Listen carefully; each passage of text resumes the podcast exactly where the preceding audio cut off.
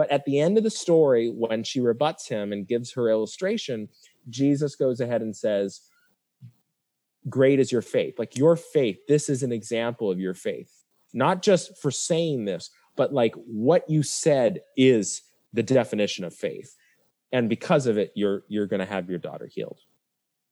So faith in Mark and Matthew for the Syrophoenician woman is telling Jesus, no, you're wrong. And rooting it in this case in God's justice, in morality, in logic, and then saying, nope, what you've said doesn't make sense. And God goes, yep, you win. That's how you do it. Good job. That's faith. Hey, disciples, were you paying attention? This Gentile woman, this quote unquote dog, just told me no. Have you guys ever told me no? No, you you you reject my teachings all the time, but you don't ever tell me no. You just go, yes, sir, yes, sir. She said no. You should take pointers from her. That's what faith looks like.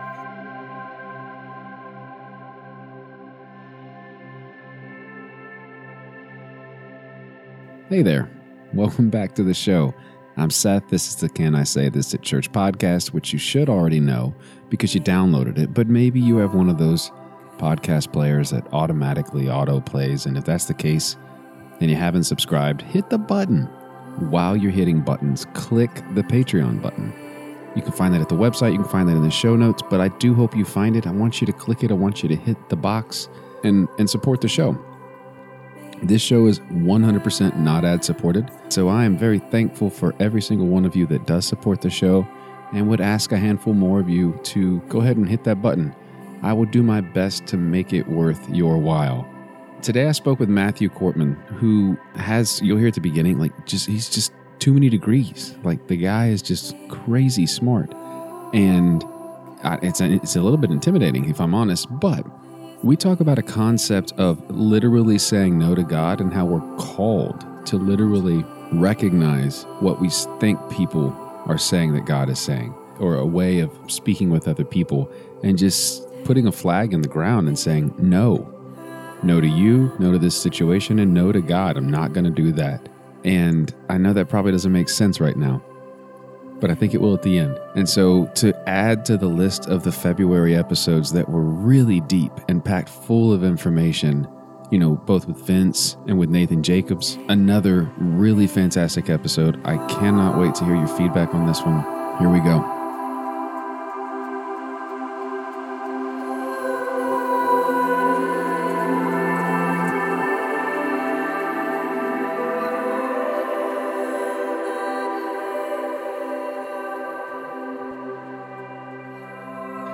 Matthew Korpman, welcome to the Can I Say This at Church podcast. And um, I told this to you earlier, um, but for those listening, my voice is more raspy because everybody in my family, except for my wife and son, decided to get the flu, and that was myself included. And so I'm like 27 hours off of that. But the rasp is nice. I'm liking the rasp, so I'm going to go with it. But welcome to the show, Matthew. Thank you so much for having me, you and your raspy voice. Fair enough. Um, so I like to start off with this question, and I pre-warned you a bit, but when I said when I would tell somebody, "Hey, I'm talking with Matthew tonight, and here's who he is," like, what are the things that you're like, "Yeah, if you need to know anything about me, this is who I am, and here's why that matters." Oy, man. Uh, yeah. What do you need to know about me? Um, all right. So I can give you like the CV quickly. Um, so uh, I'm currently a student at Yale Divinity School. I'm doing a Master of Arts in Religion, uh, concentrating on Second Temple Judaism. For those that don't know, that just is a fancy word, that phrase that means that I study the period of history of the Jews from when they returned from the Babylonian exile in like 400s to the time that the Romans destroyed the temple in 70. Uh, so that involves early Christianity, the Apocrypha, early rabbinics, all that fun stuff, all wrapped, and even Gnosticism, all wrapped up into a fun little bow. Um, but it's also exciting because it's a very interdisciplinary degree, which means I have to do a lot of work on the Hebrew Bible as well as the New Testament. And I kind of have to be able to work in pretty much the whole range of history to have a good idea of how it's working at this one point in time, which of course the first century in particular with the rise of Christianity is such a extremely important and dynamic period. You really have to know a lot of information. Mm. To understand it, uh, no one aspect will help you. So I'm doing studies like that. My background before Yale was um, I did four degrees uh, in my undergrad um, back in California at La Sierra University. I did religious studies, archaeology, philosophy, and uh, film and television. How long have you been in school? I, I finished the four degrees in five years, um, which was definitely already one year more than I wanted to stay there anymore by that point in time. I was like, oh man, okay, is this worth it? But I did. I got through it. Um, I've been at Yale. This is my second year. I will be graduating in May, and God willing, I'll be going on to do a PhD in New Testament uh, this fall. So that's kind of like that is the academic sort of Yeah. perspective. I've also been published in some various academic journals for biblical studies.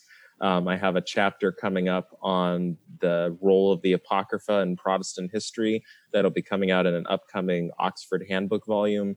Uh, so, like, I'm young, I'm active, I'm doing stuff that isn't just popular theology. So, if someone's listening and they're like, oh, this is interesting, okay, this guy is writing stuff. I don't know if there's someone snobby out there, uh, you know, um, I'm doing both. I'm doing academic stuff that's very rigorous, peer reviewed, and I'm doing pastoral stuff that I think matters to the living community in the church. Yeah. Uh, and so, kind of, I guess, right then and there, you kind of know I'm obsessively nerdy academically and i'm obsessively passionate about practice and understanding the life of the church Yeah. that's probably two very important things to kind of summarize me I love it. So I almost want to pivot and just say, what the heck do you mean about the role of the Apocrypha in Protestant history? I'm not going to do that because I'm not. pre- I'm not prepared for that. But we could also just talk for. I have two hours on this bad boy. We could just go. Um, so- you believe me if you get me started on the canon and apocrypha oh yeah it's good actually what's fun is my article when it gets released and i'm hopeful that it'll get released this year the, the volume um, it'll be the first of its kind uh, chapter that kind of explores uh, how the protestant reformation treated the apocrypha which is not at all like how we currently talk about it so gonna- it, it's not revi- it's today. revisionist in a sense of like it's revising what popular opinion is. Yeah. It's not revisionist in the sense of like I'm trying to reinterpret things. Huh. It's it's more or less that like well, like Martin Luther, he actually believed that First Maccabees was canon, and he states so. Hmm. And he stated other books he believed should be canon, but he wasn't sure, uh, like Tobit and Judith. And then you've got John Calvin, who thought that the book of Baruch was canonical. And already, right there and then, you're like, wait Yeah, a second. Like, those this aren't in is my not- Bible. I have This is- 66, and you screwed with it. Leave it alone. But but on, on top of that, this is not the narrative that we normally hear, Mhm. which is like, oh no no no, the Re- the Reformation got rid of those books, or Martin Luther pushed them to the back of his Bible because he he didn't want anything to do with them. Right? The, there's a lot of sort of Protestant propaganda regarding like what we'd like to imagine why those books are gone. The funny thing is, most of the Apocrypha books didn't actually get taken out of the Bible. Uh, most Protestant Bibles until 100 years ago Hmm. like up until 1870 most bibles had it Yeah, so it's only been this. recently this is happening. That the apocrypha has been traditionally missing now Hmm. so it's like it's a really recent thing and it was not done for any dogmatic reason it was only financial It's that it ended up disappearing cost cutting pages. with the british and foreign bible society um, so it's really interesting the history there and you can really unpack it Huh. but uh, it's certainly something that Protestants need to own up to and examine because uh, Martin Luther's seeming goal was the hope that Protestants were going to eventually deal with the canon and actually examine these books and figure out what they believed about them. To date, no church in Protestantism has ever done that. Hmm. No Yeah. one has ever gotten together and said, let's examine whether the book of Tobit could be scripture. We've just kind of ignored them, pushed them, and then eventually they just disappeared Yeah. for financial reasons. Yeah. so it's Yeah. it's the weirdest thing in the world, honestly. Question about when you graduate with four degrees. So I'm assuming you walked and received all four degrees at the same time. I do. So what color what color thing do you wear? Where do you sit? Because you know you're supposed to sit like in the I don't know the, You're the only person to ask this. right. Well, that's the way my brain works. Like I'm sitting there w- thinking of you like graduating. Like, so, So- so where do you sit? Do you pivot? Like, do you just bounce around and go up there four times? Like, how does this work? Yeah. So basically, uh, I'm trying to remember now. I know there was at least two different versions of the garb that I could wear, uh, the top part, Mhm. and um, I think one was the College of Arts. Yeah, yeah, there was two because basically I. Uh, two of my degrees fell under the College of Arts, and two of my degrees fell under the college, the Divinity School. Hmm. So I had two different uh, graduating garb I could wear, and uh, of course I I chose the one that was Divinity School because that was that was should have gone my half and half. Party in the back and business in the front or something. Yeah, That's what you should yeah, I wasn't really wanting to break out that chainsaw, but then yeah, I mean um, they give you they the Divinity School gave me the two of their degrees on one diploma, but then the other because it was part of the same school, but then the other two gave their like own. Like the apocrypha, it's just cost cutting measures. Can't do two pieces of paper. Yeah, no one wants to just go ahead and give it to you. Um, but I, I actually did have when I applied for master's programs, I did have different people go. You meant that these were your majors, right? And and that's you heard what I said. right. It's like no, no, no. I I meant that these were separate degrees. Oh, really? Yeah. There's actually yeah. Now that I remember, it was Harvard that asked me that. Huh, that was cool. Harvard. They were like, no, no, these are majors, right? Yeah. There's you didn't really do that. No, I did. Huh. I was crazy. Um, I did have a social life. I Yeah. did. I even managed to find uh, the love of my life. Uh, so you know, uh, it is possible to do outrageously crazy things if you have really good professors and uh, and a school that's willing to do crazy things and work with you. That's cool. That's why small liberal arts schools are sometimes better than than the bigger Monsters. because when Yeah. they get monster, they don't necessarily want to work with you. Yeah. That's cool. Huh. I didn't know that. I don't think I've heard you say that anywhere else. But to be fair, I've only listened to you. I have not One said other that. place. That's an exclusive. You know, that's an that's exclusive. what I you. do. That's that's what. I, why not? Um. So I also before we started recording, so I expressed my ignorance, and so I'll do so now in public because I'm not going to edit this out. It's too much work. Like I don't. So you in your book, saying no to God. Uh, I don't want to bury the lead there. I have a book. yeah, right. uh, in your book that you have written in your free time between all of these degrees, Yale Divinity School. Uh, it sounds like you got married, and uh, I did. Whatever's happening with these balloons here, whatever that party was.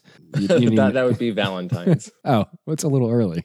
So uh, a, a little, it's hours. a early. little. It's tomorrow. It's hours. Fair- enough. Um. So I hope you're not. I hope that wasn't news for you. no, I, I knew that it was. Um, happily married, many many years. Um, so I'm Good, gonna I hope to I'm gonna, catch up to you. I'm going to get myself in trouble.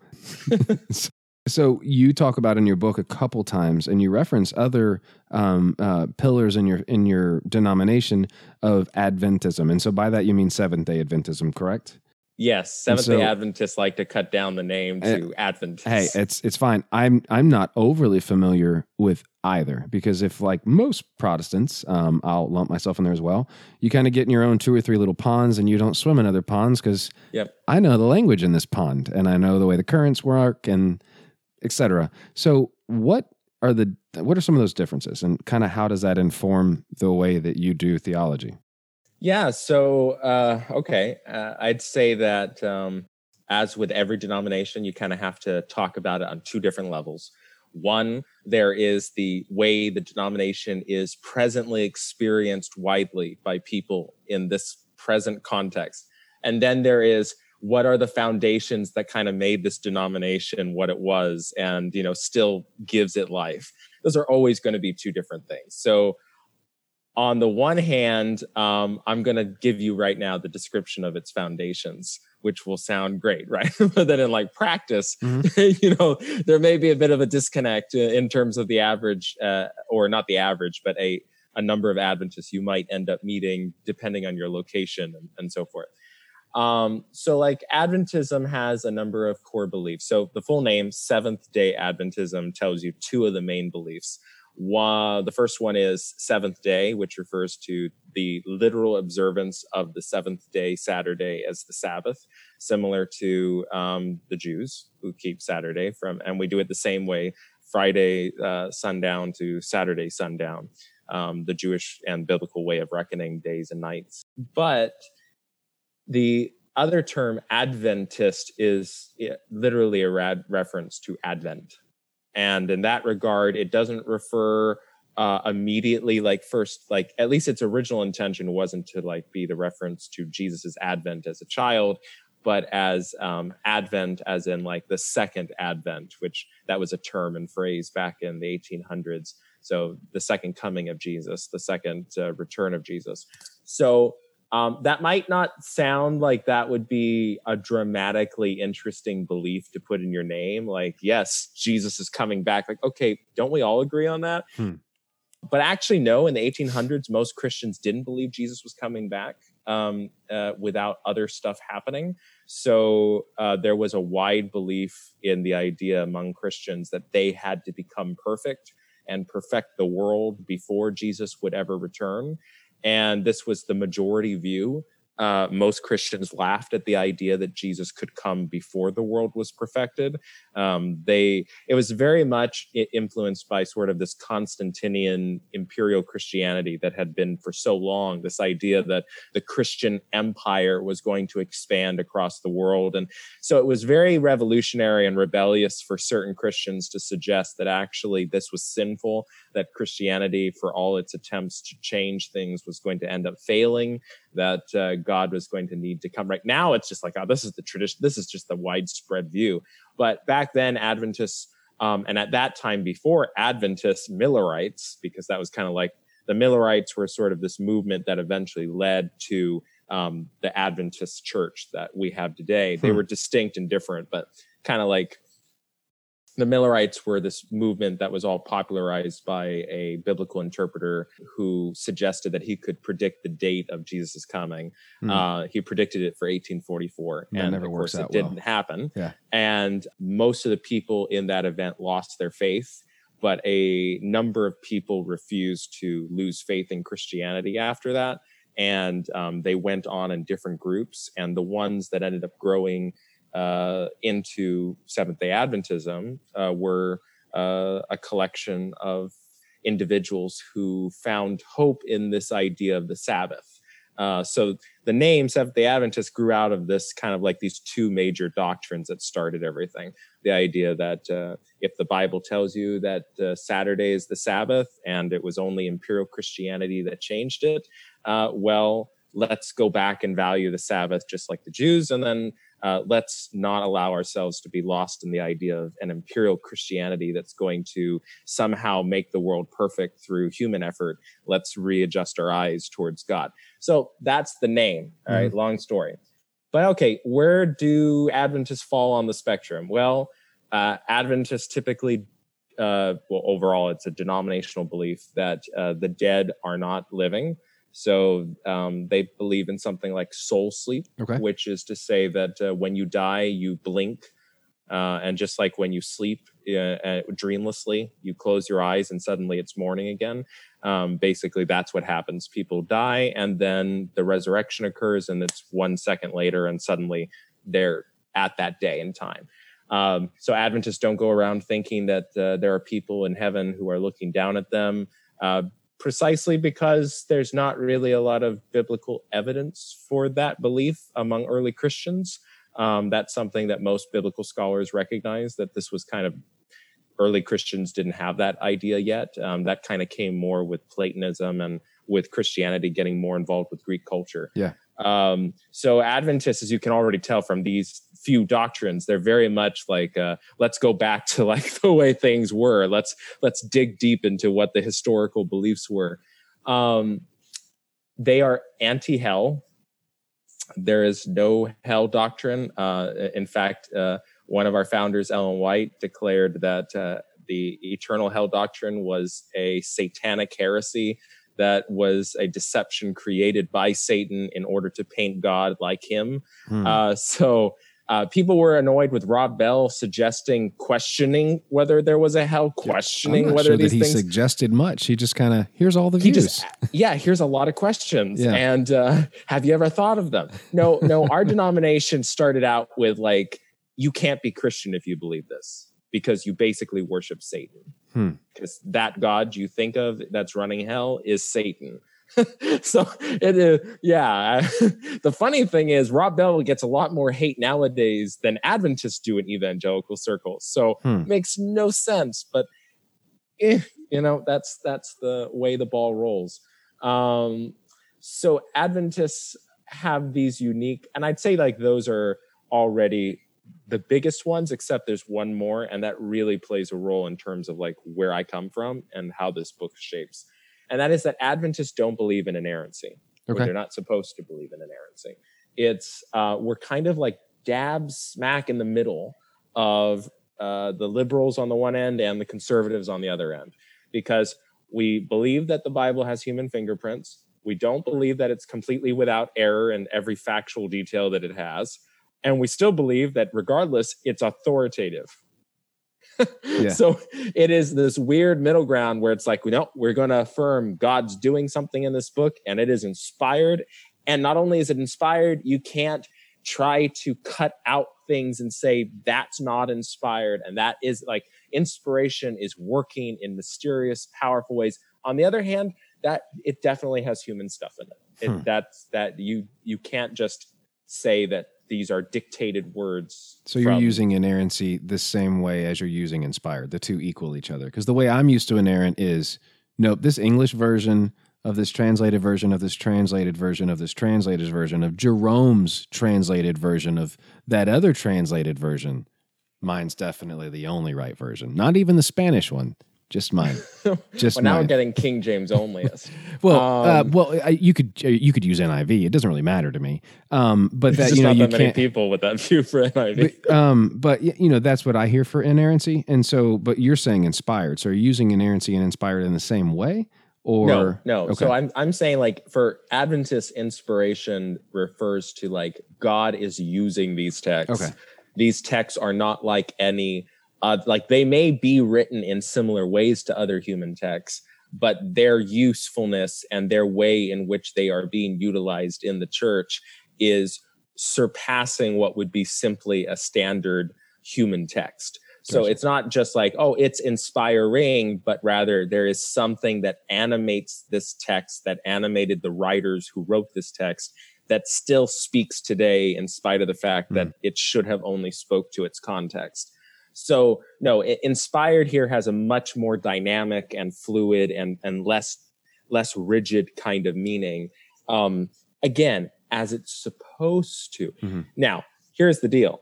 Adventism, and I mean, the deal is when you go outside of what the foundations are and you start seeing how people technically are in practice, it can sometimes be kind of a jolting experience.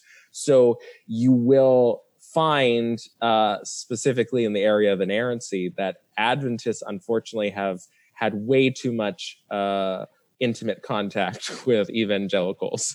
Hmm. And that has led to uh, the ideas of inerrancy getting very much ingrained into people uh, without the word. Hmm. So what I mean is, is that like Adventists are very into Bible prophecy because Advent, second coming. That's just kind of it comes to be one of those interest pieces. Um, Adventists are very dedicated to thinking that they need to pay attention to these things and know. So unfortunately, most televangelists in Adventism have been highly influenced by evangelical pastors and inerrancy. And I think many of them hold to an inerrancy kind of belief. So what ends up happening is when they're preaching on the TV and lots of Adventists are listening to them, um, they're not technically saying, today we're going to talk about inerrancy. Uh, we're going to give you the doctrine. It's not a doctrine. It's not part of our belief system, but they'll talk about the Bible in such a way that you are inevitably forced to think Hmm. that this, you know, you can figure it out. Like, Yeah. all right, well, God said it and we can trust it. And man, I think I've figured out what inerrancy is. Yeah. you know, without anyone having to spell this out for me, it just naively thing seems like this is this is where it's going. Yeah, yeah. Well, to be clear, um, I don't also don't hold an inerrancy. Um, I'm also not an Adventist, but um, I also don't hold to inerrancy, so it's fine. I, I don't. Why do you say I wow? I feel like there's. Oh yeah, um, What? yeah. Isn't this like the most conservative podcast out there? Mine? I doubt it. I doubt it. You must not have. You have um, deceived me. no, sir. have I?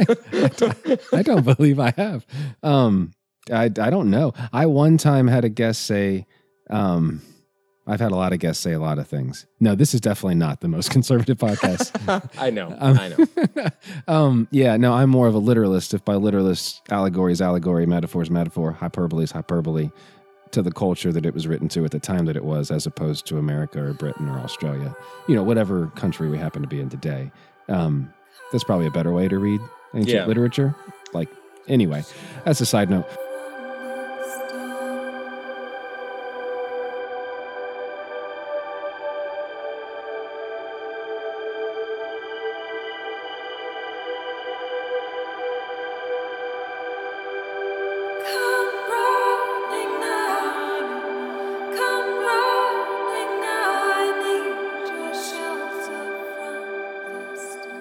What are you getting at in saying no to God? And I do want to be clear. I know what you're getting at because I've read it. But for those that haven't read it, um, and honestly, I like the book enough upon the second reading. Um, so one of the Patreon things is about ten or so people. Uh, I send them a book every month. Uh, this month's was Il- Ilia Delio's um, latest book, which is a fantastic book. Um, Mine comes tomorrow. I've read portions of it. Nice. Um, I think I'm going to send yours for March because I think it's I think it's a fantastic book. So, um, Oh, wow. yeah, I just I just I buy them and honored. just buy them and send them. Um, so anyway, what are you getting at in saying no to God? Because the cover itself is enough to make people go, well, here we go. Um, so this is another another book that the cover's like, yeah, I don't want to read that. Like me too. I don't have any. I don't want to. Why would I want to read that? Like saying no to God. Why would I? Of course, I don't say no to God. I'm God fearing person. Why would I? Why yeah, would I? it say- sounds like an atheist title. Like Right? it sounds like it's a new Richard Dawkins book, you know. Um, but the the thing is, it's the subtitle that gets you because it makes everything confusing. You know, a radical. Okay, I'm with you. It's definitely radical. Radical atheist. You know, a radical approach to reading the Bible faithfully. Right? What do you mean faithfully? Did this just suddenly get Christian on me? like that doesn't make sense. How can you faithfully say no to God? right. Um, and I think this is where your podcast title kind of comes in perfectly. Can I say this at church? You know, like this Mhm. this is this is a pretty good litmus test. Like this, I wouldn't be surprised if this might be one of the most radical things you've ever had a guest suggest the question, can I say this at church? Can I say in church no, Yeah. to God? Can I reject God faithfully in church? Is this something I can even bring up as a discussion point?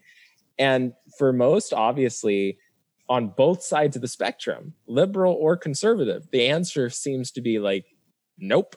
Right. I remember one time I was uh, at a um, scholarly convention, and there was one of the most liberal, uh, progressive Christian publishers who will be not named, but you can probably guess, um, that had a booth out. And I was talking with one of their staff, and I just, as soon as I started pitching it, I was like, well, the book is titled, and no sooner had I finished the title than this girl turns and looks at me and goes, why on earth would I ever want to say no to God? and I mean, dumbfounded, like dumbfounded look. And she was so nice. She was such a, a nice person, uh, very genuine. She was, but she was so sucked into it.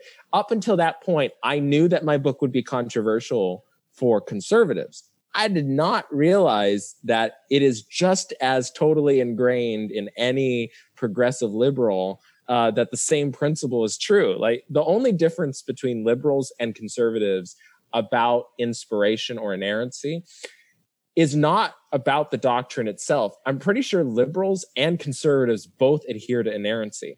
They just don't, one just thinks they don't have it, Mhm. right? Like, so conservatives are like, this text is inerrant. It's not that liberals are claiming there isn't such a thing as inerrancy. It's not like they're saying God wouldn't be inerrant. They're just saying this text is not it. And so the problem comes that when you get a title like my book, saying no to God, I'm not saying saying no to the Bible. That the, the progressives can get on that. Yeah, yeah, yeah. Uh, that Bible is definitely not inerrant.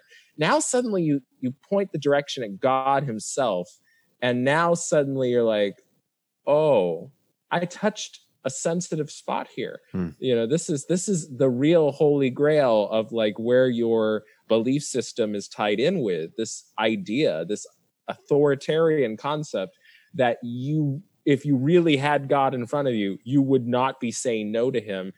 And on top of that, why would you say no Right. to him? On what, for what reason? So, why I had even, you know, partly it's really good you asked about like that Adventist history and inerrancy plays a big role in this because since Adventists don't technically believe in inerrancy, but we've been affected by the doctrine of inerrancy, it left me in a very unique position in college in the sense that as I was deconstructing my faith due to reading different various scholarly literature and so forth, um, I realized, right, I don't have a dog in this fight. I don't have to pick a side per se. I'm, I'm not in the traditional spectrum. So I'm able to look at this somewhat a little bit differently than most people who are in this debate because I can think, well, the Bible can still be great even if it's not inerrant. But then I realized, ah, wait a minute. There's something this debate has completely missed and sort of as a result of missing it, gone totally astray. And that is that there are stories in the Bible in which human beings tell God no, and God says, Yep, you were right. Hmm. Or you won. Or you defeated me. Like, no, I'm not kidding. For those listening, there is a Bible verse that says you defeated God. I'm not kidding you. it exists. It's in Genesis. We'll maybe talk about it. Um, but the thing is, is that these texts are really interesting because inerrancy works on the premise that you, if you had God in front of you and he told you something and you knew for sure it was God, you knew it was inerrant. It's you're hearing it straight from, you know, God's own mouth. Well, then that changes the whole ball game. Now you know that whatever God says is true and you got to go do it. But that's not what the Bible teaches because the Bible shows examples of people who have the perfect inerrant word of God given to them and they reject it. And God ends up telling them that they were right for doing it. Hmm. So, right then and there, these unique, often overlooked stories, both in the Hebrew Bible and the New Testament with Jesus, um, illustrate starkly that inerrancy is a completely worthless debate, actually, because the Bible itself tells us that, in fact, inerrancy isn't really the quality that we're looking for. It's not whether or not we can know for sure we have God's words. There's something even more important that you need in order to evaluate those words. And that's really where the book kind of drives towards is not only dealing with the issue of inerrancy, but dealing with the question of what does the Bible frame as the real important question for understanding how one interacts with God. Can you break through or break apart two of those? So in the book, you talk about, well, there's a lot of Old Testament stories and there's a handful of New Testament stories as well of where people have been like, nope, not doing it. Don't feel like doing it or, you know, struggling back and forth with God. Because I think, here's the reason I ask. When I hear you say that, and kind of also when I read it as well, like a part of me kept coming back to like, all right, well, I'm just being tested then. Like, uh, is this a you know, is this a trick question? Like, am I supposed to do this? Was I not supposed to do this? Maybe I screwed up again. And one of the things I wish you'd have given some time to, and I may ask you about later if we have time, is saying no to to like a Joel Osteen type of theology of, you know, I did the, did it right, so obviously this I must I must be hearing the voice of God because look look at this nice shirt. Like, look at this nice Right, right. Look at this nice shirt. So, can you break apart maybe one core central theme um, or a story in the Old Testament, and then maybe one in the New Testament of where people have just said a flat out no or or beaten God? Yeah, no, no. I, um, so I mean, I can answer your illustration with one story. I think Sure. pretty, pretty interestingly well. Um, that would be uh, the story in Exodus 32, uh, where Moses goes up onto Mount Sinai. The Israelites down below have gone ahead and set up a golden calf. And uh, God gets so angry in the story, he says to Moses, Forget it. I, I regret I ever saved these people. I'm turning my back on all my promises. I'm going to go and murder every single man, woman, and child, uh, and I don't care. And then he says, and I'm going to completely enrich you. I'm going to make you Abraham, start the whole thing with you. We're going to make you the promised people. You're going to have your your status elevated from prophet to the the progenitor, the the the new Abrahamic start. And uh, you know, as far as a typical evangelical inerrancy framework would go, the correct answer from Moses should have been, uh, "Thy will be done." You know, on 'em earth as it is in heaven. You know, uh, your ways are not my ways. Uh, what seems bad to me is ultimately not my decision because I have a faulty mind. Hmm. Uh, you know, you could just list these things Mhm. we say.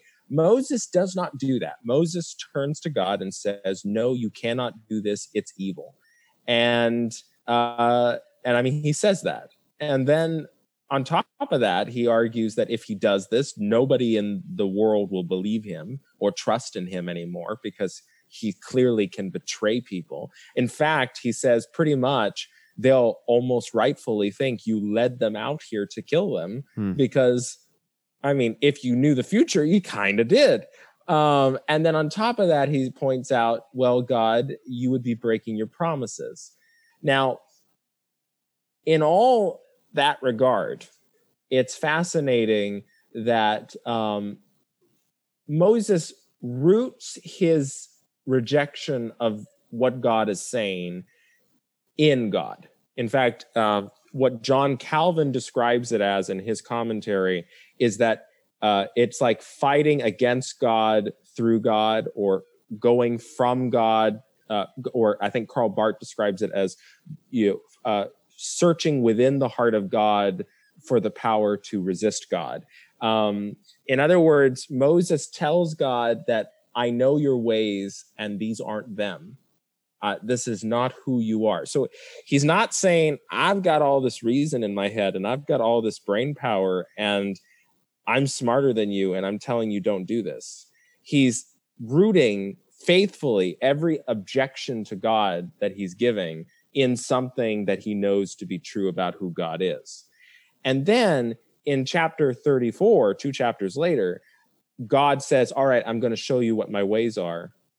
And then it's everything Moses had hoped for. I am ever merciful, always forgiving, always kind, always long suffering, right? Everything opposite of how he's acting in Exodus 32. So, of course, most people have just tried to skip the story because it is for them the part that screws with their mind is when it says, and God changed his mind about the evil that he was going to do. And that's usually where people focus on, or even some theodicies focus on, where they're like, oh, let's talk about h- how much does God's foreknowledge know and blah, blah, blah. And those are all interesting questions to some degree. But the much more interesting question is, why can Moses tell God no?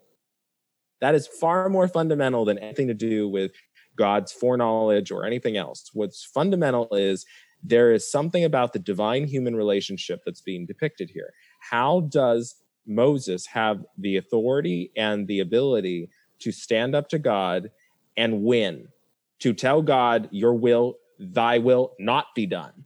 Hmm. And God says, Yep, yep, yep. And then at the end to confirm that that really wasn't his will that that moses was right his ways were not those ways that he was suggesting now what does that mean what does that Yeah. kind of leave us with where does that it's a confusing story god's acting contrary to god's self. Moses knows this but then why in the world are you following this god? What is he doing? Like this is a really messed up story. And it gets even more complicated because in the midst in the middle chapter chapter 33 it actually describes their bickering and fighting as an example of how god and moses used to speak to each other like friends. Hmm. and and so this is divine friendship this arguing over whether god is evil. Um and so that just strikes you as like this is a really weird idea. Like if i didn't read it in the bible i would swear it's just no way that it's in there. So when you look at that um, you have to struggle to say okay well if god is acting contrary to his ways why? Is it that god is is changing but then god's not? Because god is still at the end of chapter 34 the same way as moses claimed he really is so then what's happening well Martin Luther argued, and Calvin agreed to, but Martin Luther really pu- pushed this view that this was a test. That basically God was putting Ab- uh, was putting Moses to the test as to whether or not Moses understood who God's character was. Did he know God's ways, and could he tell the difference between God's ways and, say, a foreign god like Moloch's ways? Would would is it that Moses was following and obeying whatever quote God quote says, or did he know Yahweh specifically? Hmm. Now, that kind of a difference is important because um, Peter Rollins, when he tells a, a, kind of modern parable, he says, Well, what happens if you get to heaven and Satan's sitting on the throne? and what if Satan says, Well, I, I, actually beat God? You know, God's Jesus is in hell now, and um, I'm sitting in the throne, so I, I'm God technically now. Uh, but don't worry, I'll honor all of the agreements. I'll give you your eternal life, all that jazz it's a really complicated sudden you know situation because now the question is were you only following god because he was going to give you eternal life?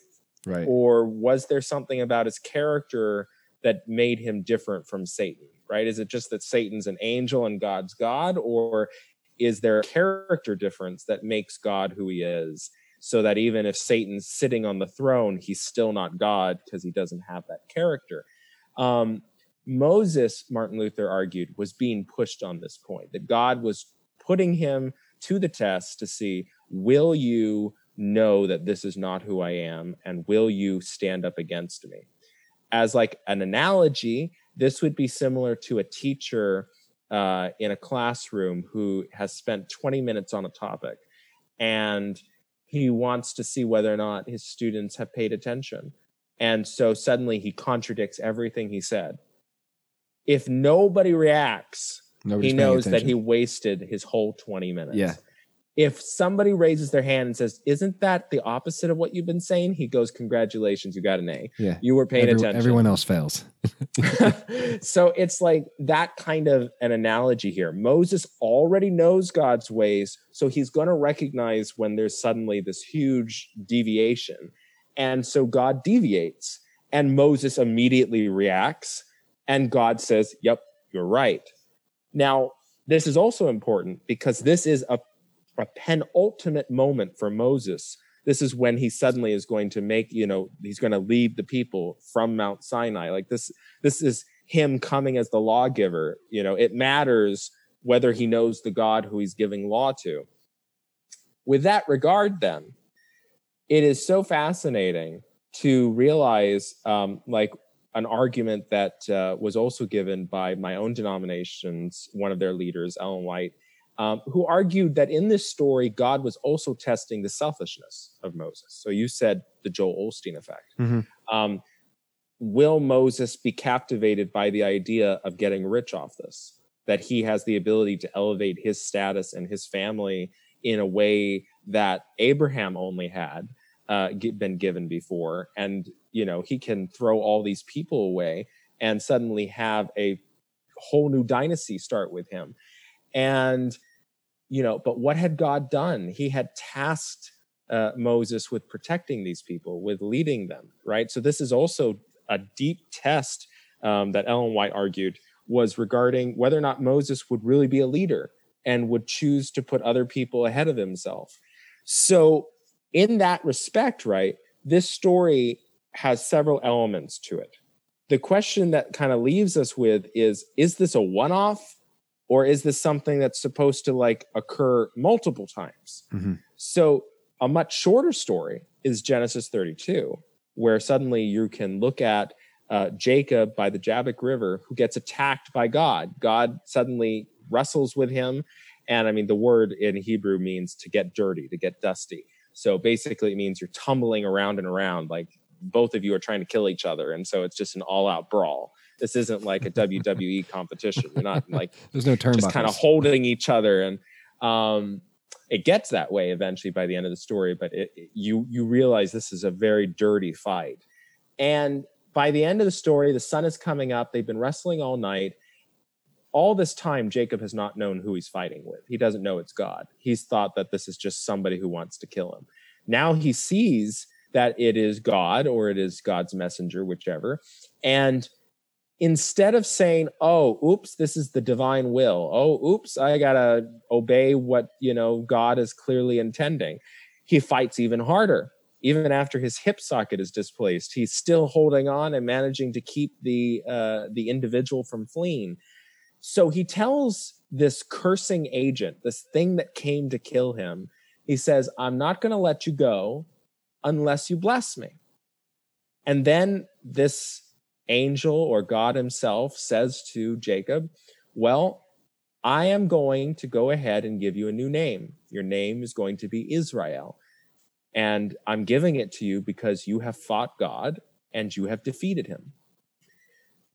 Now, Israel means those who fight God, especially in the context of this story. That's how it's being understood by the author those who fight God, or, you know, the God fighter. So here we have a really strange story. Jacob tells the one who seeks to kill him or curse him, I'm not going to let you leave this with a curse. You're going to give me a blessing.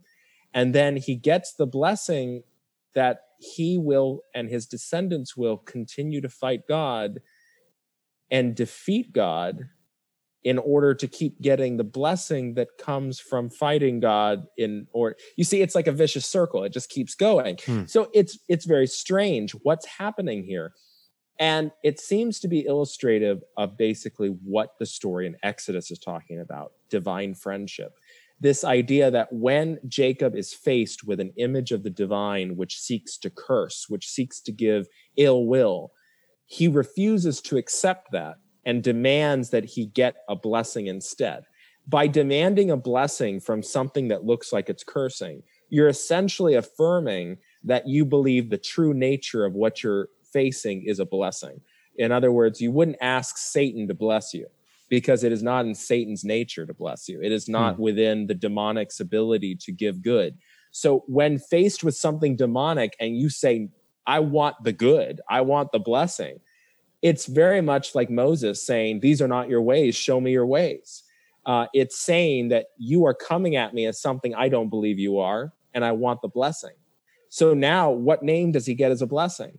You will fight God just like now. That means you're going to fight more cursing images of the divine, and your descendants are going to do that, and you're going to win. Now, who are you really defeating?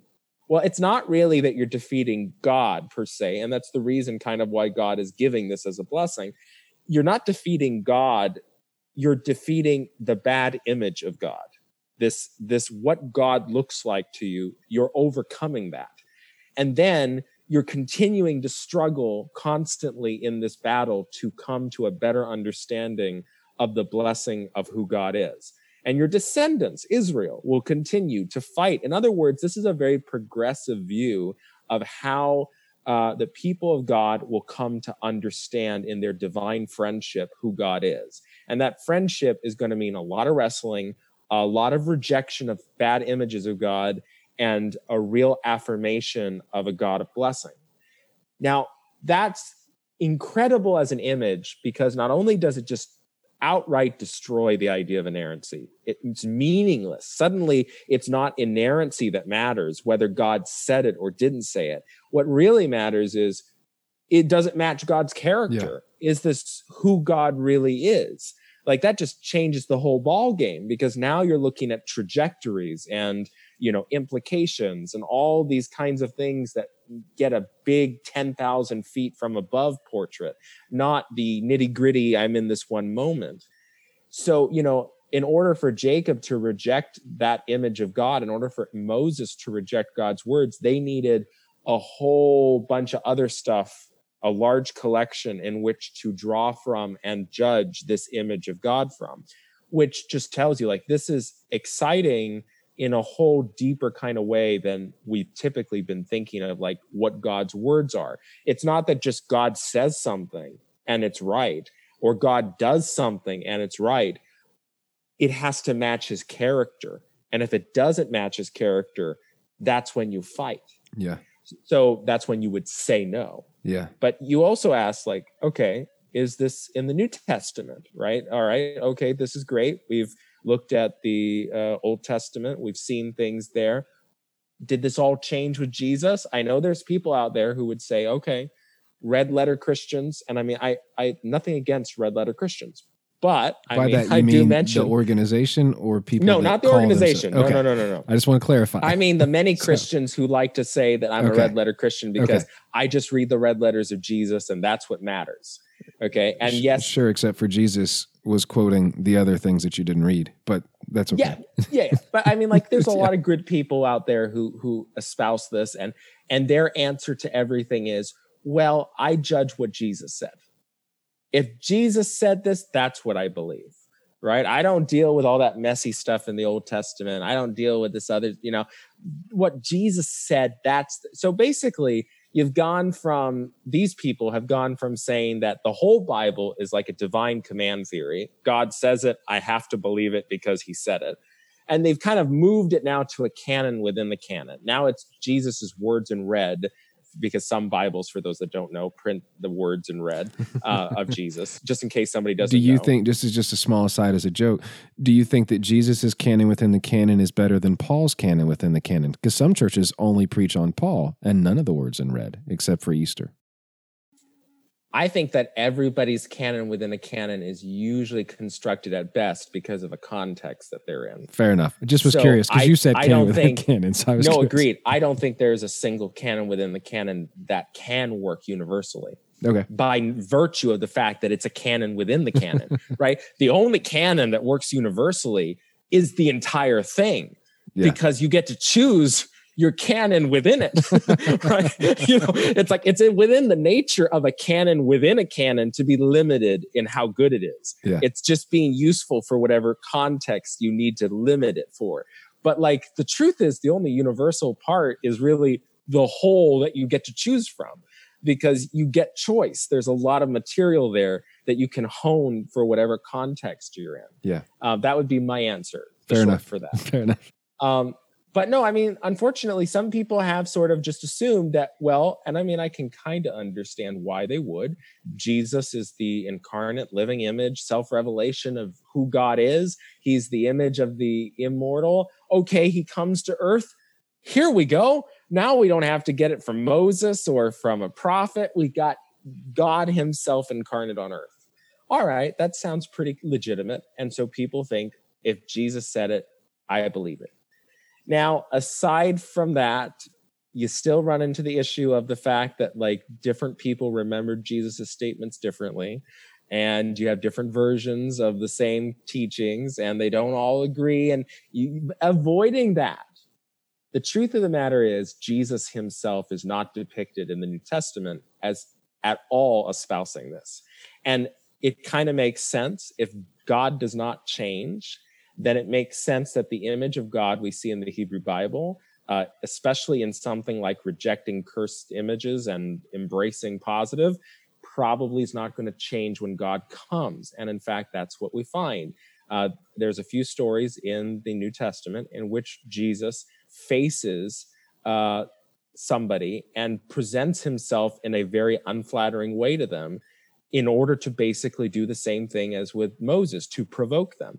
So the version, the story that I'll give as an example of this um, is in um, the Gospel of Matthew, where I mean it's in both Mark and Matthew, but it's the story of the Syrophoenician woman, and uh, this is a story that troubles many Christians, and it's kind of frustrating to me that they that Christians have not picked up on this idea so that they understand what's really happening in this story, especially in Matthew's version for sure. Um, so what we have here is a story in which uh, in the Markan's version of this story, you have a woman who comes and finds Jesus when he's trying to hide away from people. And she says, Oh, please, Lord, drops at his feet, you know, please uh, heal my daughter who's, who's, you know, gonna die. And um, Jesus says, Well, look, here's the deal. Miracles are kind of a zero sum game. Uh, if I give it to you, I don't give it to the Israelites. And you see, the Israelites are children, and well, we Jews like to call you dogs. So understand what you're asking from me. You're asking me to give the, the miracle either to the dog or to the child. And now, I mean, really? You're a mother. You understand. That doesn't make any sense. I can't do that. I can't I can't not take care of my kids and give it to the dog instead. I, I hope you understand. I just can't help you out. Um, it's a logical argument that Jesus is presenting a zero sum game. I cannot give to you and to them. So then the woman comes back to Jesus and basically rebuts him. And it's amazing how many people who comment on this story literally do not notice that she is rebutting him. Martin Luther definitely saw that she was rebutting him. He was like, darn, like this girl is is smacking Jesus. Like, in fact, the way Martin Luther describes it is that she has taken Jesus under her grasp and yanked him. Like she has just grabbed that dude and to me. said, "You will listen to me." you yeah literally and martin luther says this is the beauty of this story that christians are called to be like this woman and grab god by the neck and like not let him go and the reason why she can do it is because she points out that jesus is pretty much completely flawed in his logic and she does this by giving another illustration using jesus's illustration hey guess what when the kids eat they're messy and the food falls to the ground and the dogs can lick it up so guess what? You're wrong. It's not a zero sum game. Uh, it turns out that actually the dogs end up getting at least some part of the miracle. Uh, so now Jesus in Mark's story turns to her and says, For saying this, right, for this part, and what was that? Rebutting him, saying no to him. For this, you will have everything you want, right? The thing that was like the key to your success is not accepting what I, Jesus, have told you. Congratulations. Hmm. Now, in Matthew's version, it helps clear things up because in that, the Mark story, you're just like, okay, that's weird.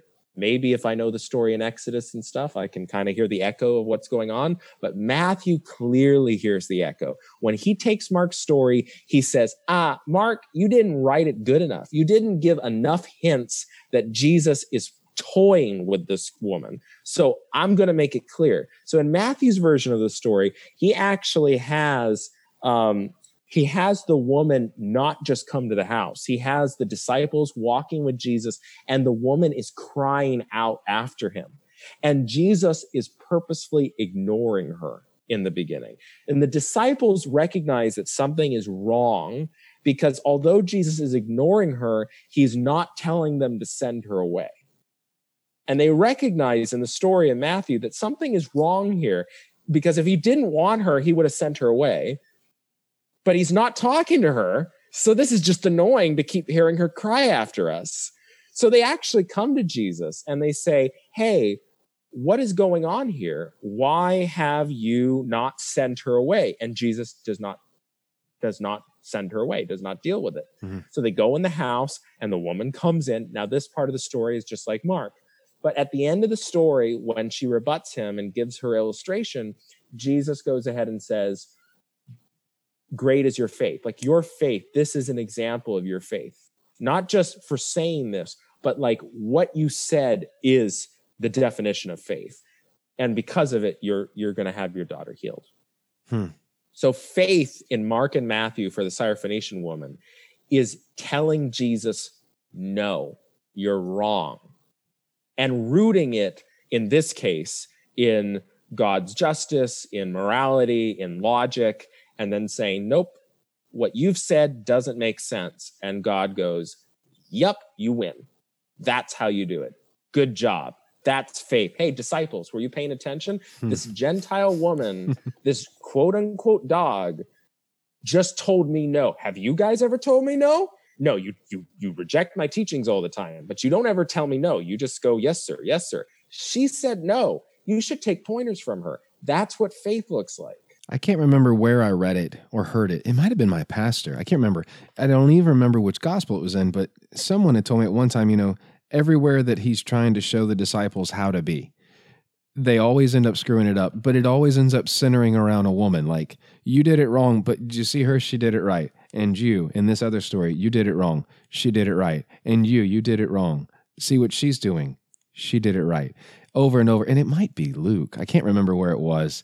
And now I'm going to have to go back and search for my notes. I remember writing it down, but something you said that reminded me of that.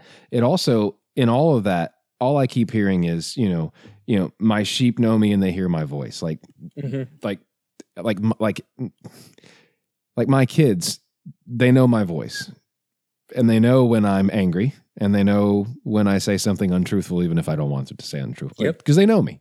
They've they've always known me. Um, you know, and that's an overgeneralized metaphor, but you know what I mean.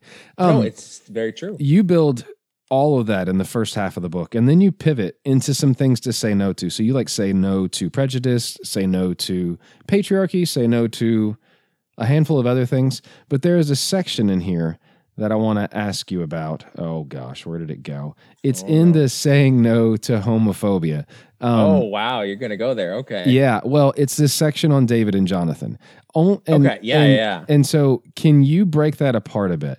And so, what are you getting at there? You say in here, this is how you start it, you know, with the increased attention to such an issue as homosexuality. It is garnered socially, and and I added in the homosexuality part. And equally growing attention has been given to people to the biblical material and its relevance to these issues. And so, what does David and Jonathan have to do with homosexuality? So yeah, um, it's interesting that for those who have researched, this is familiar. For those that have not ever researched, this will be surprising, Mhm. and that is that um, in the in the Hebrew Bible, uh, when it describes David and Jonathan's relationship, it describes it in terms that are usually reserved for romantic relationships between men and women. So, um, some examples I give, uh, like in um, you have in First Samuel 18, 1, uh, Jonathan loved him as his own soul. Um, and when David weeps over Jonathan's death, he states that, quote, your love to me was wonderful, passing the love of women, Second Samuel 126. Um, and so some scholars will make the suggestion that there is potentially um, a bisexual relationship occurring on David's end because we know David liked women, but David has something going on with Jonathan here. So there is something that goes beyond what is a typically uh, evangelical idea of what is acceptable romantic relationships. And there's also other verses that give you reason for potentially thinking this. For example, the text reports that Jonathan and David kissed each other in 1 Samuel uh, 2041. And it reports that Jonathan stripped naked for David to prove his loyalty in 1 Samuel 18, 1 through 4. And Saul actually accuses his son Jonathan of shaming his mother's his mother's nakedness, which is kind of a statement that carries a sexual connotation. So if people want to see that, that's 1 Samuel 20, 30.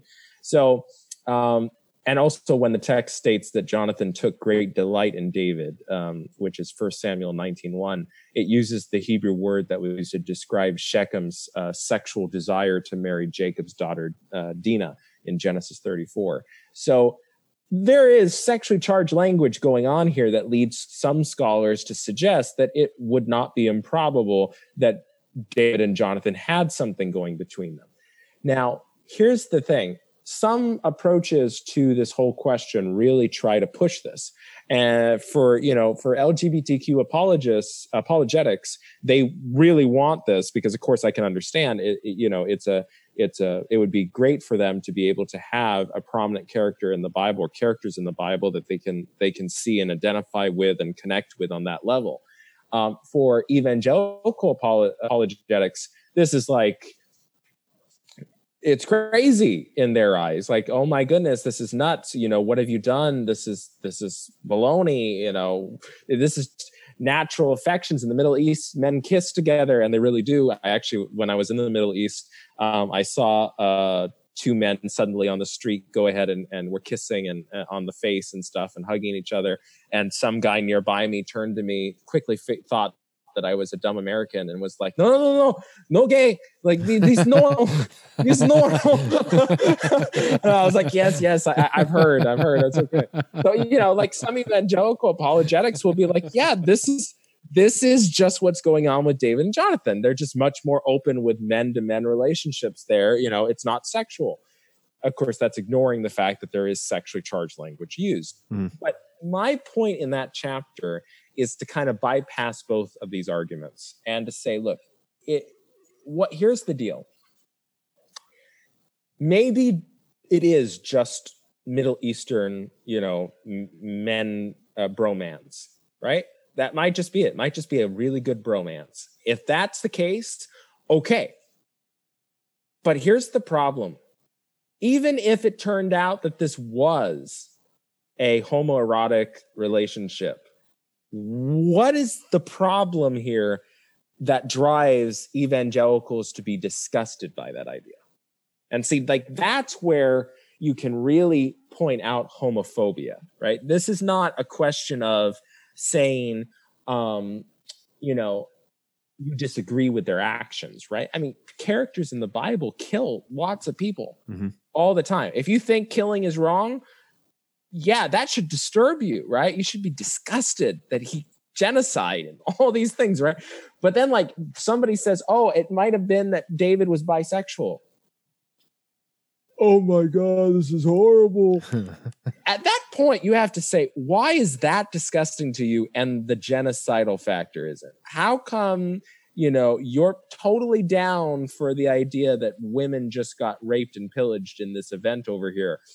Yeah, well, that's just the man's world he lives at, right? But now suddenly bring in the relationship with Jonathan potentially, and now like your whole view of David changes. Your whole view of John, that's homophobia. That's where you are unable to accept that characters in the Bible have this specific uh, this specific experience, and you're going to now have your whole view of that. That's sinful. It does not matter whether you are a conservative Christian who thinks that uh, homosexuality is wrong. It really doesn't matter because if you are disgusted by the idea that your favorite Bible character or uh, this Bible character might have had that issue, okay, and that this is potentially portrayed in a non negative or at least a non judgmental way in the books of Samuel, if that is your biggest issue, that is saying something deep about your own soul and your own homophobia that you have not dealt with because you shouldn't have those feelings and those reactions to that. Uh, and specifically, you sh- your opinion of David or Jonathan should not change because of that. That is judging people based off their sexual orientation. That is homophobia. Yeah. Is this view of Jonathan and David new? Like, does this have like, like a lot of views, like they come in and out of the modern, I guess, psyche. You know, they, you know, when you start researching, you're like, oh, this isn't new. People have been talking about this for 500 years. It's just we didn't really read about it. Like, is or is this something where it's like, yeah, eh, you know, now that we know this and we know this and we know this, eh? Or does it have any historical context going back through the centuries? I cannot answer the question of whether it has a historical context. I can tell you that it's been pushed mainly now that there are and is a reason and an audience for people that this could really matter for, Okay. which definitely drives scholarship to pay attention to issues that it might not have. It's possible that people have brought this up in the past, but again, it that's not an in the past there was not an environment that really was allowing for such a discussion to you know occur in that way. But I would definitely say you should ask that question of a Bible scholar who is doing that work, um, because they might know some really interesting stuff about it. Yeah. I can't. I can't tell you a definitive answer I on that, but appreciate. it's definitely I appreciate the honesty.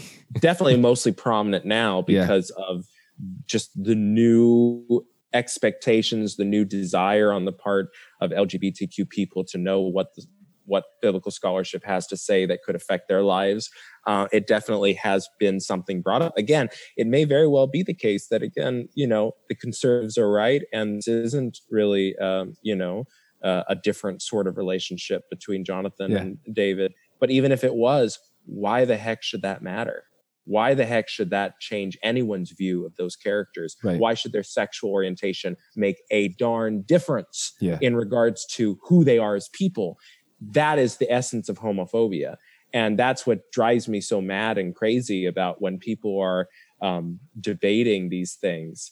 But of course, you know, I imagine you probably would want to also mention kind of um, the non-literal way in which people are reading those uh, texts, Hmm. like in Leviticus, that Mhm. talk about you know the death penalty for being Yeah. gay. I'm a big fan of, and I'm sure you've seen it. Maybe you haven't. And if you haven't seen it, I'll find it and I'll send it to you. There's like, um, it's like a Dear Abby kind of thing from a Canadian newspaper many, many, many years ago. Have you seen this? You know what I'm talking about?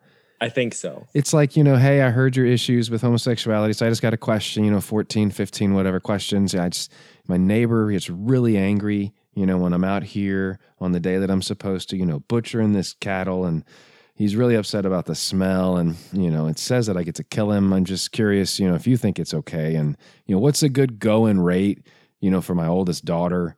Cause, you know, times are tough and, my wife won't stop mixing her garments, you know, with she's just not doing it right. And I just want to know if you think it's fine if I kill her. Cause, you know, I just need to do it. You know, I gotta I gotta be faithful here. I really gotta be faithful. And I'm badly paraphrasing all this. It's very tongue in cheek, also very funny. Um, I'll see if I can find it. I'll send it to you. Come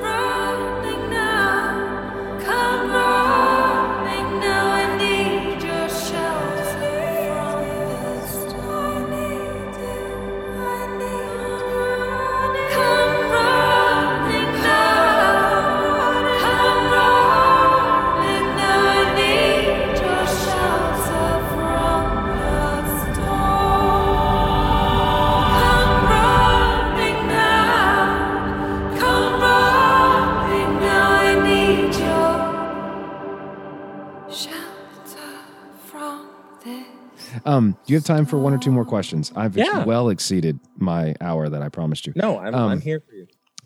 Thank you. Um, so, for fear of being heretical, because I don't care, I'm going to read you a part of uh, uh, right how you open saying no to exclusivity. Because when I read it, I literally highlighted it and I stopped reading because I was actually kind of afraid to go to the next page. Not because I was worried about what you had to say, mostly because I hadn't really phrased it in the way that you did and I didn't know what my answer was for myself, if that makes sense. Yeah. Um, but I think that has to say more about how I view uh, the end times and what the kingdom of heaven looks like and what hell looks like, as opposed to what Christianity is. But you say, here's what you say there are around 15 million Christians in America and 25 million worldwide who identify as evangelical. Among many widespread beliefs such Christians hold to is one that has particularly caused unnecessary pain and division both in and outside of the church. What is this harmful doctrine? It is the teaching that being a Christian is the only way to find salvation, or in other words, get to heaven. And then you go on to say that idea in Christianity is exclusive, barring all other paths, uh, is not new or is it novel. And then I like to pivot there to the quote at the very beginning where you just say, I am the good shepherd. I know my own, and my own know me. I have no other sheep that are not, I have other sheep that are not of this fold. And that would be Jesus. And so I actually haven't finished that that chapter. I've I've yet to finish that chapter. And so in earnest, what are you getting at there? Because I would like to finish the chapter, but I'm still uncomfortable with answering those questions for myself. And so I'm curious where are you going at with that? So one of the things that um, I really wanted to do in this chapter, and I think you, I think you'll enjoy the chapter. I think it, it will surprise you in terms of not being. I just skipped think, it intentionally every time. I think what uh, I think what you kind of probably have noticed in the book is that even on topics that have been done to death, uh, even the homophobia chapter, I am trying to give a perspective and approach to the issue that has not been beaten to death by other people. I'm trying to give trying to give something unique that will help people like yourself to look at an issue with completely new eyes. Even if you've heard it a thousand times, hopefully like my version of it makes you go, "Oh wow, okay, there's something new here. Like I didn't see that aspect of it. That's interesting." So, in this chapter what I try to deal with is looking at the entire Bible from the beginning of the Hebrew Bible to the end of Revelation, examining how God is depicted in relationship to other nations in terms of how he respects their religious identities, and as well as how Revelation understands where the limits of salvation actually are. So, some of the things that are covered are, for example, um, some extremely radical and really cool texts in the Hebrew Bible, such as Malachi chapter 1, where God tells the Israelites that um, they had just come back in Malachi from exile, they had rebuilt the temple, and God says, You know what? You guys are worshiping so badly, you have so little of your heart in it. You know what? I wish that you would close up the temple and just stop all your services and just not worship me anymore because it is just horrendous. Um, and then he says the most one of the most radical things. He says, "Every nation around you gives me perfect praise. They all praise my name and give perfect incense. They all, and it's just the most shocking text because it's basically saying all these other nations are somehow worshiping me correctly and you don't." Right, but and, and that my name is glorified, even though obviously, like that means that like when someone's worshiping Marduk, like if they have a good heart, they're worshiping Yahweh. Hmm. And that's just is this remarkable text, so remarkable that actually translators change it if they're evangelical. So it, you will open up Malachi 1, and if you're not reading the NRSV or a Jewish translation, if you're not reading a good, really solid Bible scholar translation, you are going to see translators with their evangelical bias change the text to future. So now it's God says, All these nations will give me perfect praise. They will eventually give me perfect innocent incense. And there's n- absolutely no justification for that in the Hebrew Hmm. text. That is just them adding that in. And the, the King James Bible did that too, but at least in the King James, they put it in italics. So you knew that that was being added in. Uh, but you don't know that necessarily with the NIV. You don't know that. So when you read, you could read the Bible in these translations, and sometimes for the text that they change, you would have no idea that you were just reading one of the coolest passages because they changed it to something not cool. Um, so, like a, another great example is in Micah chapter four, where I talk about how Micah has this vision of the new earth where he says that all the nations with all their religions are going to come to the temple and they're going to walk in and Yahweh's going to be in there and he's going to directly speak one on one with all these people. And he's going to teach them his ways. He's going to teach them how to turn their swords into plowshares this beautiful vision. And then they're going to all leave the temple and Micah says this remarkable saying. He says well every nation will continue to march to their god despite their their interaction with Yahweh. They'll all call their God their specific name. We, Israel, we will continue to call God correctly as Yahweh. And the reason it's okay is that all the other nations will still call their they'll still call their God whatever name they want, but their ways have been transformed by Yahweh.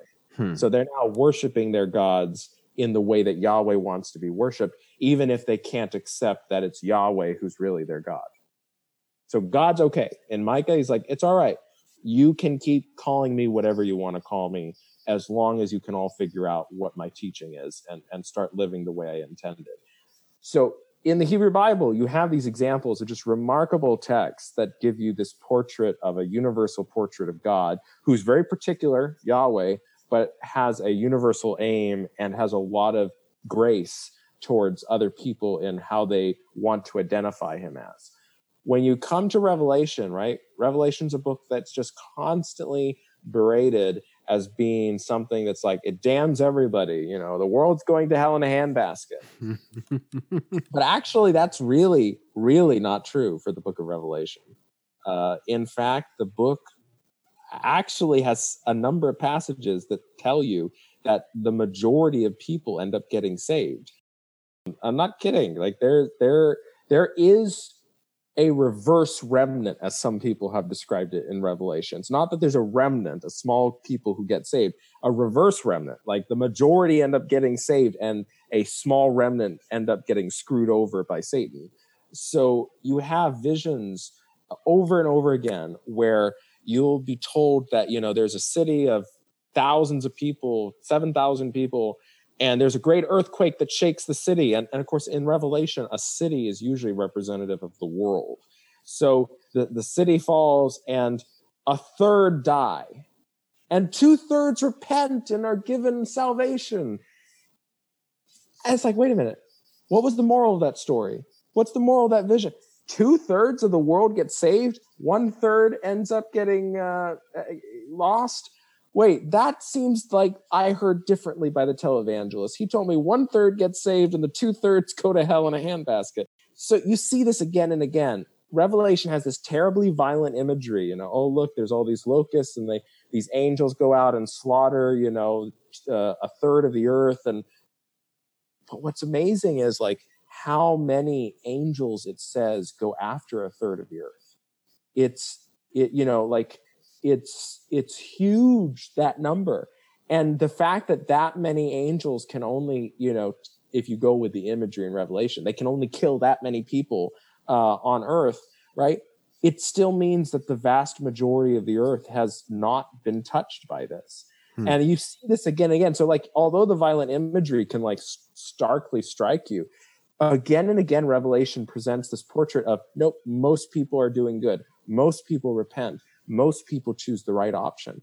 And then as you get towards the end of the book things get even messier with that imagery because suddenly you're told like oh there's this great battle and um, you know all the kings of the earth go to war with the lord and and then they're killed and the birds are eating them and feast of the gorge right? But what did it describe as what killed them? It says that oh there was a rider on the white horse and you know he he was the word of god. He had written on his thigh and he had a sword coming out of his mouth. Wait a minute wait a minute. The sword he kills people with is the sword of his mouth but it's the sword that comes from the word of god. So wait is this really just an allegorical representation of god's teachings putting people to death? Right? But then if your teaching puts someone to death that's kind of like baptism because that's like you're putting to death the old ways because there's a new way and someone can go well wait a minute you're reading too much into that. But guess what? The kings of the earth are like the big baddies of the book of revelation. They're terrible terrible. Kings of the earth and the nations those are the two big groups. They are always in the wrong. And so again they're supposedly killed and eaten after god kills them with you know the word of god's sword. Well guess what happens? The new earth is made. We get the the heavenly jerusalem and what does it tell us? It tells us and the kings of the earth and the nations will come into the new jerusalem and their glory will fill it. Hmm. what the freak? What's going they were dead right? They've been a stable character in this book and they just got wiped out and here they are. And their glory fills the, the people who are the enemy in the whole book is now suddenly they're filling it and then that's the kings of the earth right? But then you have another reference in the same chapter where it says oh yeah and there's the tree of life and its leaves are for the healing of the nations. The nations the other group that died they're going to get healed through a tree right? Like there's there's so many aspects to the text of revelation. People have have either unfortunately bought into the violent imagery and let that twist their view of god or they just reject the book and say nope uh, it's Yeah. just it's a bad vision. The truth is the book itself is chock full of really complex imagery. It is not asking to be read as just a simple understanding. Like in the hell chapter i talk about revelation how revelation says that god throws hell into hell like that's one of the ideas in it. He throws death and hades into hell. Now here's an interesting question. How can anybody end up being thrown into hell if death and hell already got thrown in? Because in revelation hell is not an eternal place.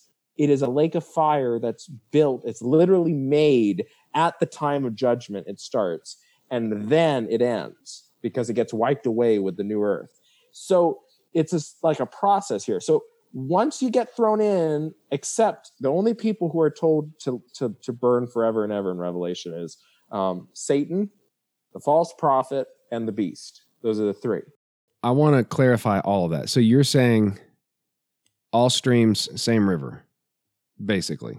Like all all signs point to to God. It doesn't matter the the faith. And Well, I'm not no, and I'm- I'm, not necessarily disagreeing, by the way. I'm Just not. clarifying. I'm not exactly saying that. No. Um, the reason why I'm not saying that exactly is, for instance, with Micah four, his vision is not that all the religions on the earth are doing it right. They're not. That's why they're having wars with each other. It, it's that Yahweh is going to teach them all His Okay. ways, and they're going to change right it's not that they don't know anything. It's not that they complete. They obviously do know some things because Malachi can say that you know they're worshiping him perfectly. So clearly, they do know things that allow them to have a relationship with God and understand things. But at the same time, I think like Karl Barth would say, all religions are flawed, including Christianity. We're Mhm. all screwed up. We're all in need of God to guide us. So it's not like, oh, you know, yeah, all all paths will end up getting there. As Karl Barth would probably be, you know, pointing out, none of the paths are getting to Rome, including our own. You know, it's only by the grace of God that you know heaven is coming down for us. We're not going to get there on our own. We're going to just keep wandering. But the interesting point of kind of like taking that look in that chapter of all that the Bible has to say is to understand that the vision it has for humanity is that we're all together in this. Like in the in the first chapter on doubt, right? What does Paul? I, I quote Paul in First Corinthians 13, where what does he say about Christianity?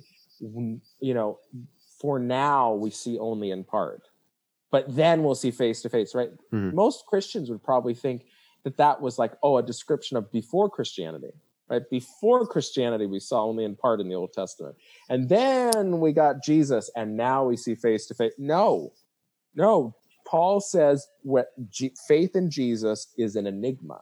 That's the word in Greek that gets translated sometimes uh, loosely as like a glass darkly. Hmm. But the word is enigma, and it works much better as an image for for people who know that word.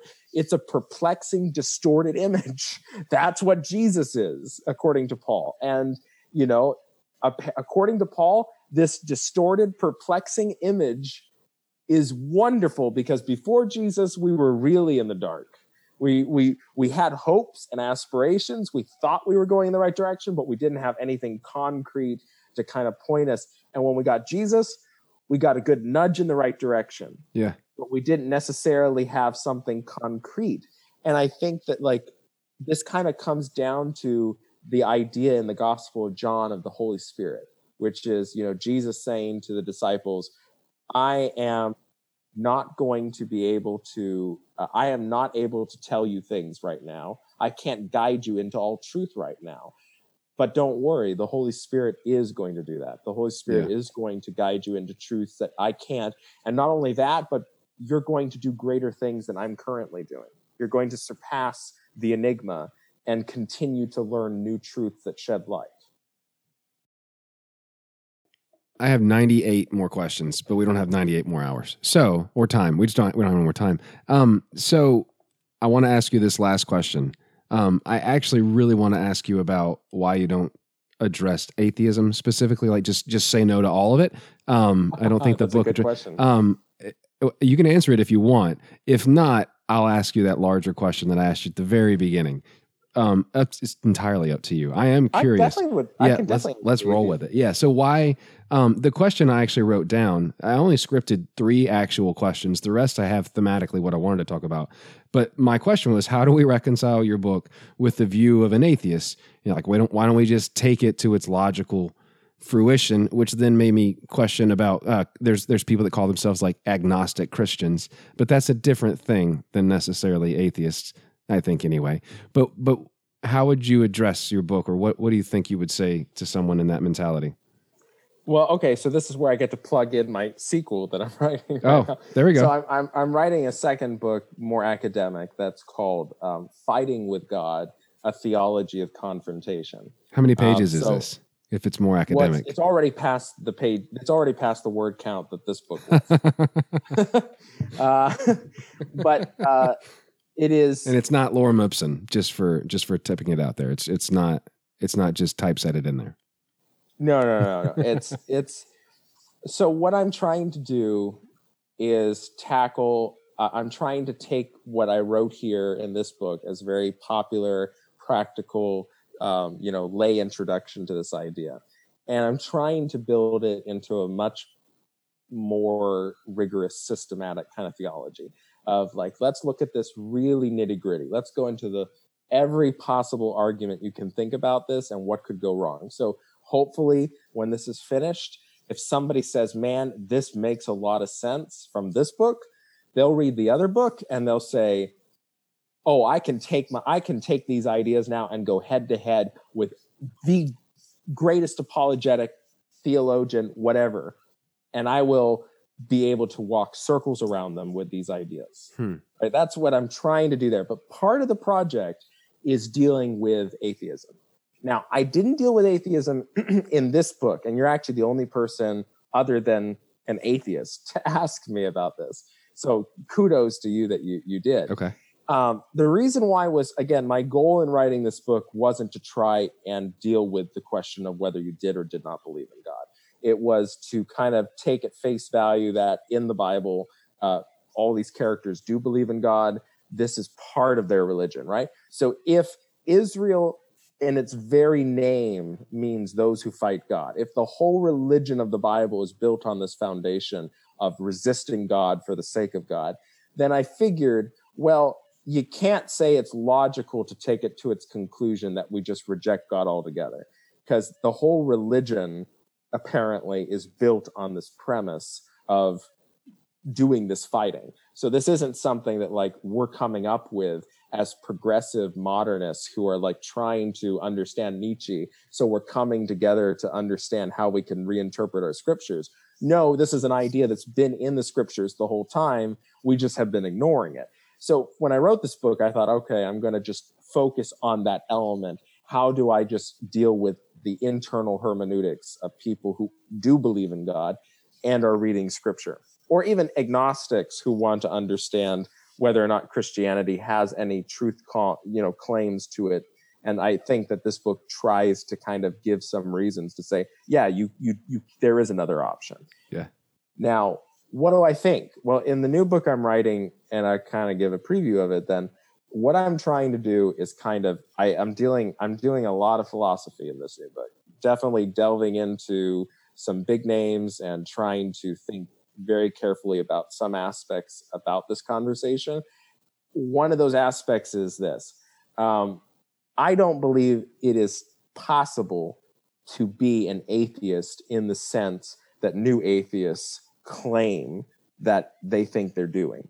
So when Richard Dawkins will go ahead and say that, you know, I am an atheist, I I just do not believe that there are any gods and I do not believe and I am against all ideas of gods and yeah, I don't think that's philosophically possible because the way that life and reality works is I can only reject the thing I see. I can't reject something I don't know that exists. Hmm. So I have to imagine it. I have to conceptualize it. And unless I can do that, I cannot actually make a, a meaningful philosophical statement that says, I reject this. So if I don't know what hate is, I can't say I reject hate. It's meaningless. I can say the words, but I don't know what hate is, so I don't know what I'm rejecting. Um, if I do know what hate is, right, then I must know what its opposite is.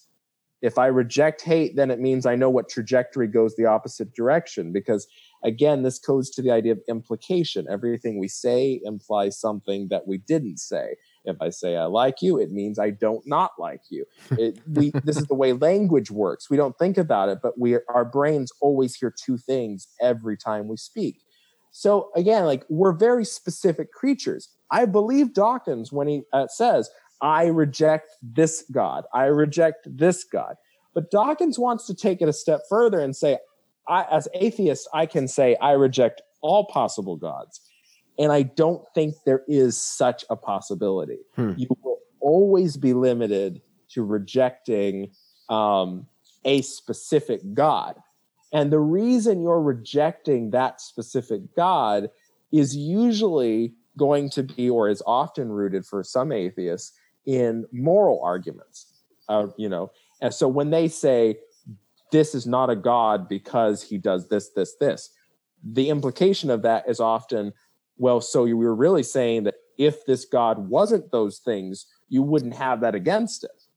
So for some atheists, they kind of like there's a book out currently that says like it's called the seven types of atheism. So when I say that, I mean that, you know, I'm acknowledging that there are many different forms Yeah. of atheism. There's no one atheist and they all fit into that category. Some are pure naturalists who uh, their rejection of God is because they fundamentally believe in materialism and they don't think that the idea of a spiritual realm can fit within that understanding of the world and how metaphysics, you know, they just think not that's not there's no metaphysics, there's just physics. That's a different kind of atheist, right? Their understanding is going to be rooted in science. But there are atheists whose views are fundamentally a protest against the images of the divine that they see. When is this book out? So, I mean, if things go well, I'm hoping by the end of the year. How many more words, pages, So chapters it's about you need? 110,000 words at the moment. And I think that it still's got probably another 30, 40,000 more to go for some some aspects of Hmm. some few chapters I still have at the end that I have to fill out. Yeah, I mean, essentially, you have to kind of look at the fact that there are atheists who are rejecting these images of God. And in that capacity, since I don't think that they can go beyond that, they can't reject things they don't know. So, in my opinion, like you either are an atheist towards specific things or you're agnostic towards all possibilities. Yeah. I don't think you can apply atheism towards the possibilities. You can only be agnostic. No idea, haven't seen it, so how would I know? I think like that's philosophically the truth of like where you need to be. If you're atheist, right, the A in atheist in the Greek can mean uh, not, but it can also mean against. It can mean to be against something. And many atheists are using it in that sense where they're like, well, I'm against this religion, and here's my reasons. I think that in that respect, they are very much like a Jacob. They are very much like a Moses. They are very much like the Syrophoenician woman. They are seeing a problem with this image, whether it be logical, whether it be you know, moral, and they're saying, no, I reject this God. This is not who I would worship. This is not who I think makes sense as the creator. And I'm not going to deal with it. Mhm. And in that capacity, there's a lot of uh, resonance between those kinds of atheists and prophetic figures in the Bible. So I Yeah. think that what Christians, and I hope in like that book will kind of play a role in, is Christians need to view atheists as um, their helpful conversation partners, also as potential prophetic voices to really help them realize like the prophets could be rash. Isaiah would walk around naked. Ezekiel laid on his side for a year. You know, people do crazy things, okay, who believed in God, right? So if you have an atheist who's angry and like, this is crap and this image of God is horrible, right? That can still be a, a prophetic voice, uh, regardless of what you like or don't like about the presentation. If there's real substance to that content that they're pointing out, there's a real problem here. That's a prophetic voice that just like Jacob rejecting a cursed image and just like Moses saying, nope, this is evil, it needs to be listened to and it can help guide Christians in terms of how they're thinking through these issues, I think. I referenced it at the beginning, so gave you a fair warning, which to be honest is better than most people have gotten. The first handful of people, I just sprung it on them. So this question uh, is my favorite of the year. So when you, Matthew, say, here's what God is, here's why it matters, like when I say the divine, God, whatever word you want to use, what are you actually saying? Like, what is that for you? uh, God for me is like God is what is above what we use the words to describe God. God is a call for us. Uh, like for me personally, God is the God that's spoken of in the Hebrew Bible in the New Testament. It's the God that Jesus Christ comes to show.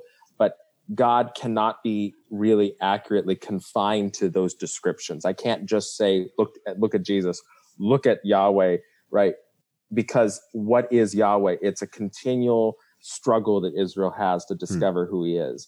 And with Jesus, it's the Holy Spirit continuing to guide us into better and more truth.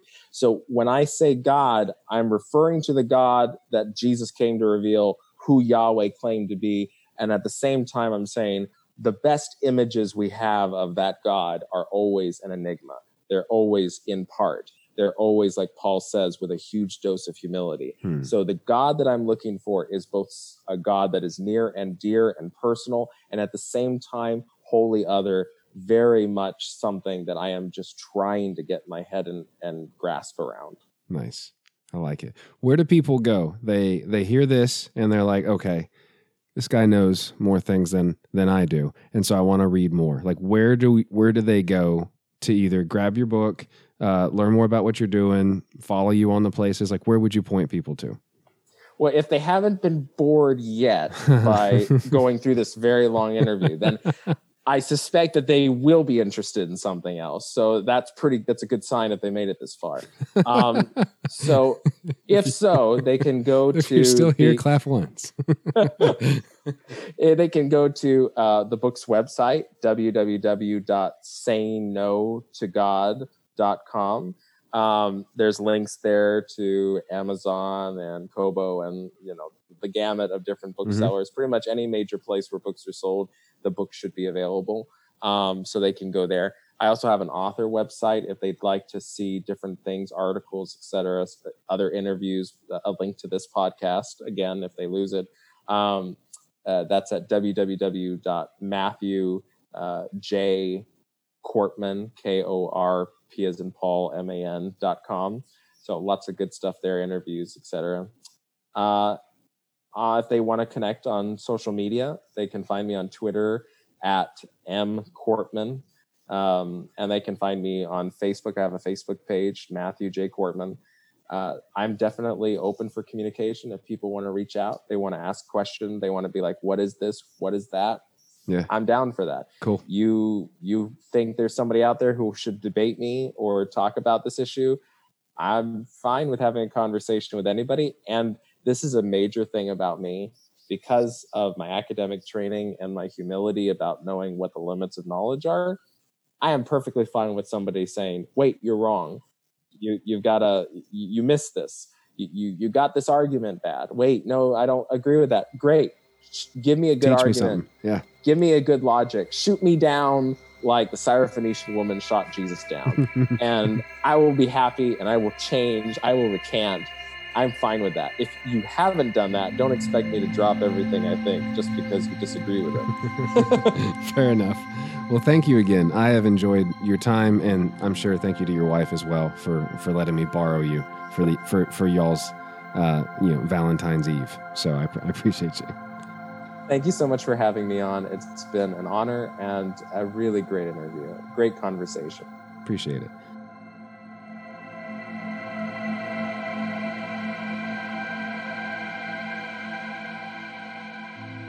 I have been at a loss for almost a month on how to end this episode. I found it hard to wrap up all the stuff that we talked about. I mean, Matthew just brought so many different concepts and viewpoints that I'm just not really used to entertaining.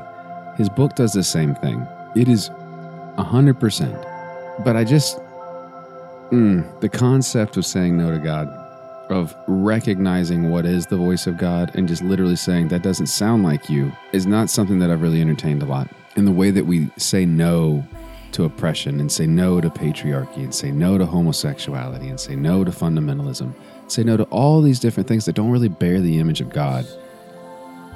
I find that beautiful, but really hard.